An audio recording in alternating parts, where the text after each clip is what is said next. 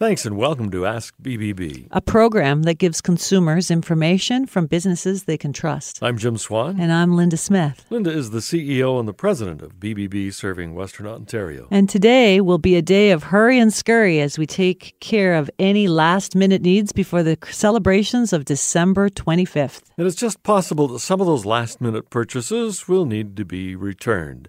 Ashley Castleman, Communications Manager at BBB Serving Western Ontario, will be with us later with tips to make those returns as easy as possible. And in a special story, we'll hear about a shopping trip that helped a young child learn about the spirit of Christmas and Christmas gifts. And in all the hustle and bustle, we want everyone to be safe.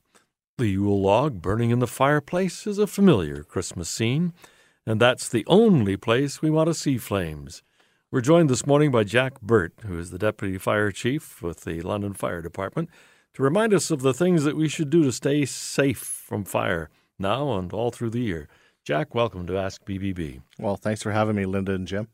Morning, Jack. Are there any extra dangers during the holiday season? And if so, what are the leading causes of fire at this time of year? Leading causes of fire at this time of year, like any time of year, is cooking. Unattended cooking is the number one cause of fires here in London. One thing that happens in the holiday season is when you introduce family and friends and the possibility of alcohol, we have an increased risk of unattended cooking. Make sure when you're in the kitchen, you're watching what you heat, you stand by your pan, you're looking while you cook, and you be still by the grill. Those are all things that should burn. That almost sounds like you could do a Christmas song. I may rap it out later, Jim. That unattended cooking, and it seems as though it's so obvious, and yet there are so many things to distract us at this time of year. Absolutely. With family and friends in the house, it's pretty easy to get distracted this time of year. Maybe that last-minute Christmas gift that needs to get wrapped. Just make sure that when you are cooking, you're staying in the kitchen. All right, that's cooking, and we know there's a lot of that going to happen. You actually issued a number of tips, and I guess one of the ones we would think of next would be the Christmas tree. Christmas trees have a potential to start on fire if they're a live tree. Make sure that if you have a Christmas tree, make sure that you've chosen a fresh tree. Once the needles start falling off, it's a pretty good indication that that tree's starting to dry out. Make sure that it always has water. It doesn't hurt to water that tree 2 or 3 times a day. There used to be a solution that people would put on trees to make them fire retardant. Is that still something that's out there? It's not something I've seen, Jim. The best course of action is always to make sure that the fire tree has its water. Another good tip for Christmas trees is to make sure that they're not blocking any of the exits. Oftentimes we start moving furniture around this time of year to have that perfect spot for a tree off in the distance. We want to make sure that that tree is not blocking an exit or any of the furniture that you've moved when you start putting your tree in. And again, you want to make sure you give it space. Make sure that it has 3 feet from any heat source at least, so that there isn't any potential for fire. Speaking of exit, that's something overall that you want to keep in mind when you think about fires. How are you going to get out? We recommend that everybody plans and practices a home escape plan. That being said, this time of year, you have increased people coming into your house. You have guests, you have people spending the night, friends, family. Make sure they also know how to get out of the house and know 2 ways out in the event of a fire. How realistic is that? Do people do it? I do. Okay. Yeah. So sit down with folks and map out an escape route. It makes for a good, fun Christmas activity, Jim, where you can sit down with the entire family, map out your house, and practice 2 ways out of the house. Make sure the smoke alarms work. Make sure your carbon monoxide alarms work, and test them before family and friends come over for the holidays. So you've just mentioned one of the things I wanted to ask about. So besides fire alarms, carbon monoxide alarms are now required in Ontario. Do you have any idea how well we are complying with this new law? What we're seeing when we're out in the field is that not everybody understands the legislation. And this law has been in place since 2015. And it requires carbon monoxide alarms to be outside all sleeping areas within the dwelling. So if you have a sleeping area on your first floor and second floor, you need carbon monoxide alarms on your first floor and second floor. If they're just on the second floor, you need them on the second floor. Oftentimes what we find is people are putting them outside their furnace or close to their furnace or a gas fireplace. Really what we want is people to wake up when they're sleeping, when the carbon monoxide alarm goes off. And it is the law. That's where they're required, outside that sleeping area. Now, we've heard people say that, well, carbon monoxide sinks to the lowest level, and so maybe you don't need it on the second level. The best way to describe it is it fills, and you can't see it, you can't taste it, you can't hear it because the alarm's not there. The only thing that will protect you is that working carbon monoxide alarm. It's the silent killer. So that's a Christmas gift that you can give now, but it's something that everybody should have, along with fire alarms. It's a $30 present that could save somebody's life, and it makes a great Christmas present. Now, kids at Christmas, we like to hide our presents and so on, but you have a recommendation for hiding some other things so kids can't get at them, like lighters and matches. Absolutely. Anytime that there's somebody that has a lighter or has matches in the home, make sure that they are getting locked up, that they're out of reach of children's hands. It's a cold time of the year. I mentioned the fireplace, and we light that up, and there are different fireplaces. Do those little spare heaters cause a problem sometimes? One thing with heaters is you want to give them space. Make sure you give those space heaters space. If they're close to blinds, if they're close to furniture, they do have the potential to ignite them and cause a fire in your home. Overall, what are the biggest tips that you can give at this time of year to make sure that you guys can enjoy a Christmas in the firehouse without having to go out? Just be careful in your home. You want to make sure that you don't have a fire this time of year. And if you do, make sure that you have working smoke alarms. Everybody can hear them, and everybody knows two ways out of the home, so tragedy doesn't strike. Well, Jack, we want to thank you very much for bringing all of this to top of mind for us. And we'll hope that everybody has a warm Christmas without one that involves a fire or a tragedy of any kind. Well, again, Linda and Jim, thanks for having me. Our guest has been Jack Burt, who's the Deputy Fire Chief at the London Fire Department. And when we come back, a shopping trip that changed a child's Christmas. Welcome back to Ask BBB. I'm Jim Swan. And I'm Linda Smith. Linda is the CEO of BBB Serving Western Ontario. And Ashley Castleman is the communications manager for BBB. We welcome her to this side of the microphone. Good morning, Ashley. Good morning. Christmas falls on Monday this year, which means we still have time to shop today and tomorrow. And then on Tuesday morning, some of those gifts will likely be returned because wrong color, wrong size, or just plain wrong. So let's look at the things that we should keep in mind about gift returns. First, Ashley, do all the stores offer full refunds? No, and stores are not required to as well. In Ontario, there's no law in regards to refunds or exchanges. So what that means, it's up to the consumer to inquire about the policy before making any purchase, whether that's online or in stores. And what this also means is that a store can have a final sale policy or a 20% restocking fee policy or full refunds within 30 days. With Christmas, it complicates it a little bit because normally the original purchaser does not make the return. So with a gift receipt, you may only get a store credit, or with no receipt, you may only get store credit for the most recent sale price as well. So what should we do first? Keep your receipts. That's the first thing. If you're giving a purchase as a gift, ask for a gift receipt and enclose it with the present. What should we be asking the retailer about their policy? You're going to want to ask specific questions. That way there's no confusion of what was misunderstood. So ask things like, how many days do I have to return this item? How many days for a store credit? How many days for a full refund? Some stores offer a full refund for the first 14 days, and after that, another 30 days for a store credit.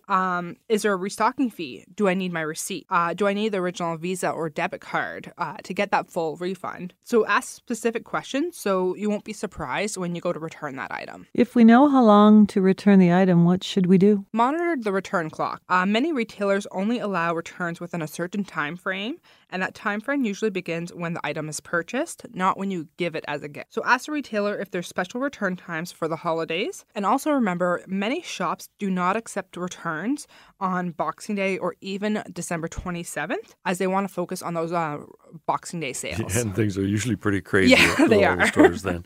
If we want to return that weird sweater that an aunt gave us, what's the best strategy to do so, besides making sure she doesn't know? First, say thank you to your aunt for the gift. But also, save time and frustration by arriving early. Consider arriving when the store opens. There will be less wait times, and you can bypass the big crowds at that point. What about sale merchandise? Keep in mind, return policies for sale merchandise or clearance merchandise might be different than the regular policy. So if you're buying something off the clearance rack as a gift, just ask to see if it can be returned or not, with a gift receipt or not. Everybody gets pretty excited on Christmas morning. We love tearing the paper apart and getting everything out of the packaging.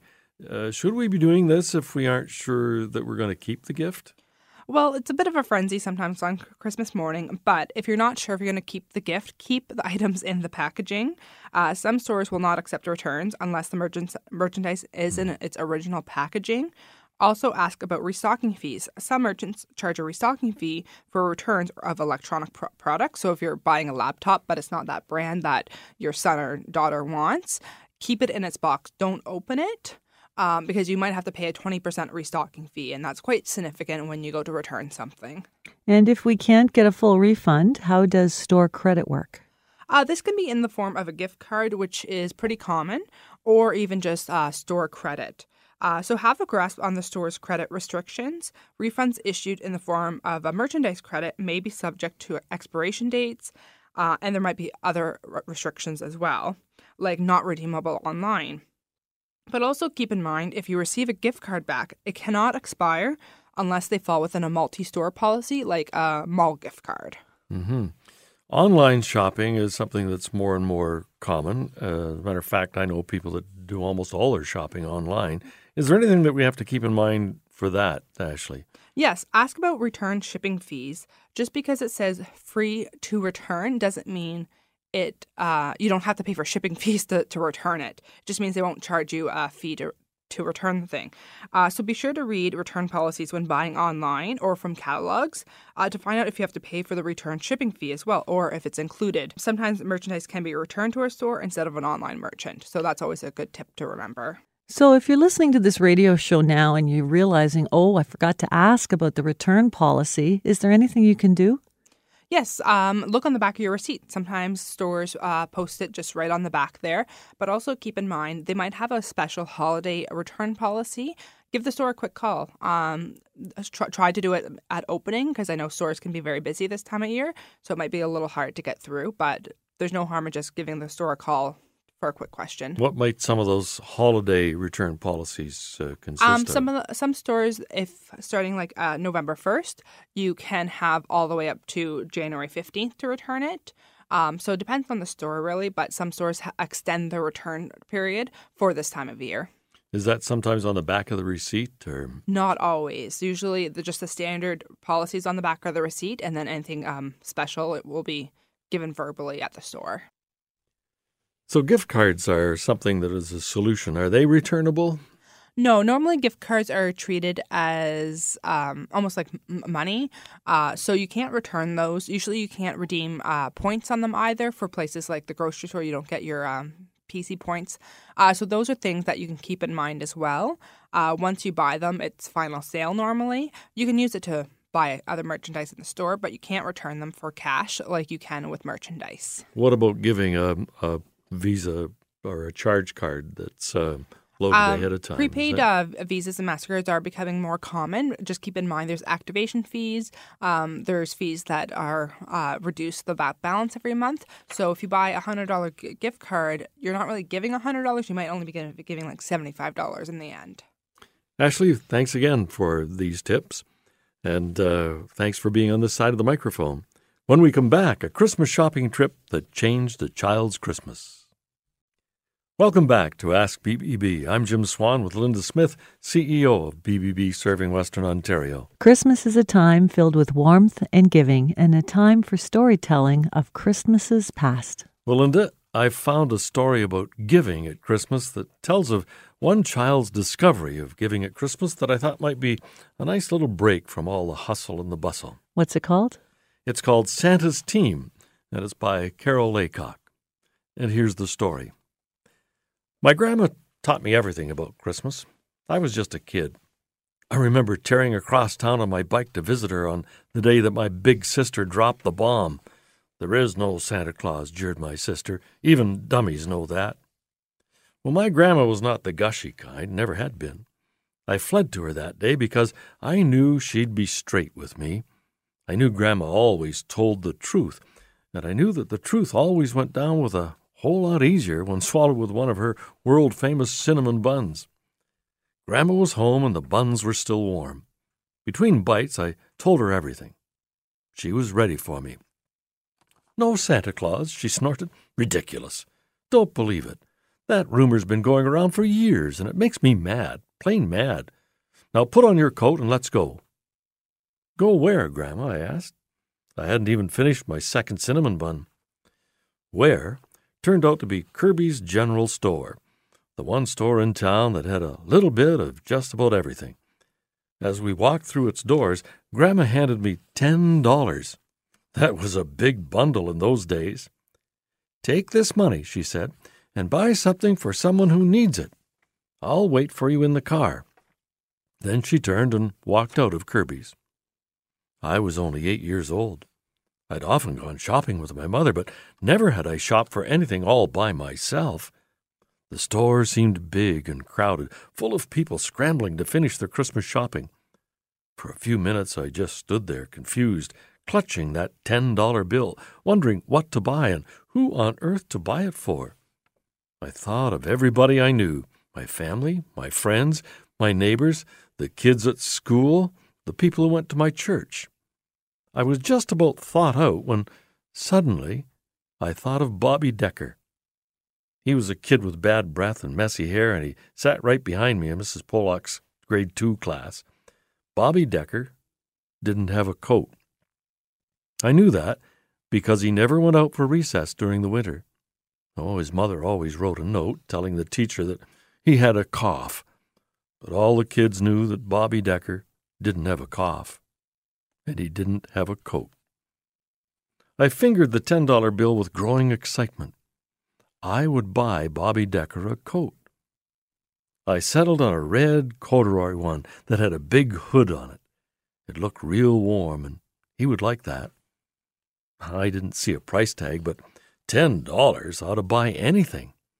I put the coat and my $10 bill on the counter and pushed them toward the lady behind it.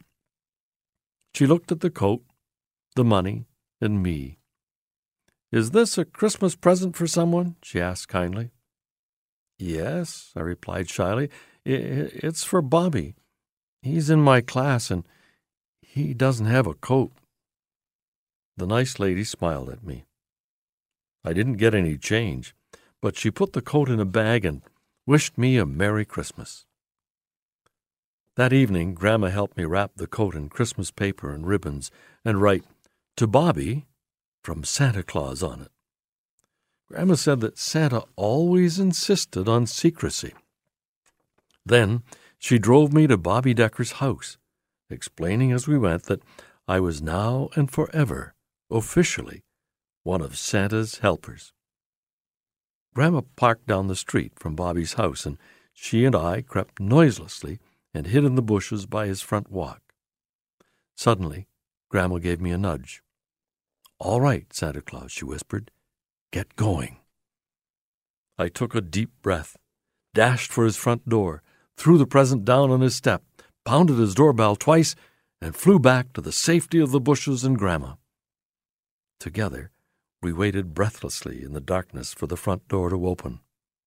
Finally it did, and there stood Bobby. He looked down, looked around, picked up his present, took it inside, and closed the door. 40 years haven't dimmed the thrill of those moments spent shivering beside my Grandma in Bobby Decker's bushes. That night, I realized that those awful rumors about Santa Claus were just what Grandma said they were. Ridiculous. Santa was alive and well, and we were on his team. And that's the story. I found that on the internet, and I thought it was worth sharing. It's got a little bit of truth in it, and it's got a little bit of shopping. And of course, BBB, we always think about shopping at Christmas time, with all the tips that we've had. So we hope that everybody has a very Merry Christmas out there. Linda, Ashley, it's been a great year. And we'll be back, of course, next week, and we'll be talking about New Year's Eve. we'll have as our guest the people that are putting together the New Year's Eve party in the park. We're going to be joined by Marcus Plowright to talk about all the festivities then. But in the meantime, we hope everybody has a great Christmas time and a very safe one, taking in some of the tips that Jack Burt brought us today. So that's it for this time. From everybody at BBB, we wish you a happy holiday. Be safe and enjoy the holidays. A Merry Christmas to you, Jim. Remember, you can check us out at bbb.org to look up a business, file a complaint, write a customer review, report a scam, read tips, and follow us on social media and more. And, of course, you can contact us on Facebook, on Twitter, or Instagram. The at BBB Western Ontario is the tag. And if you're interested in becoming a BBB-accredited business, call us or go online to bbb.org/Western/Ontario and become part of one of the largest business networks in North America. That may make it a wonderful new year.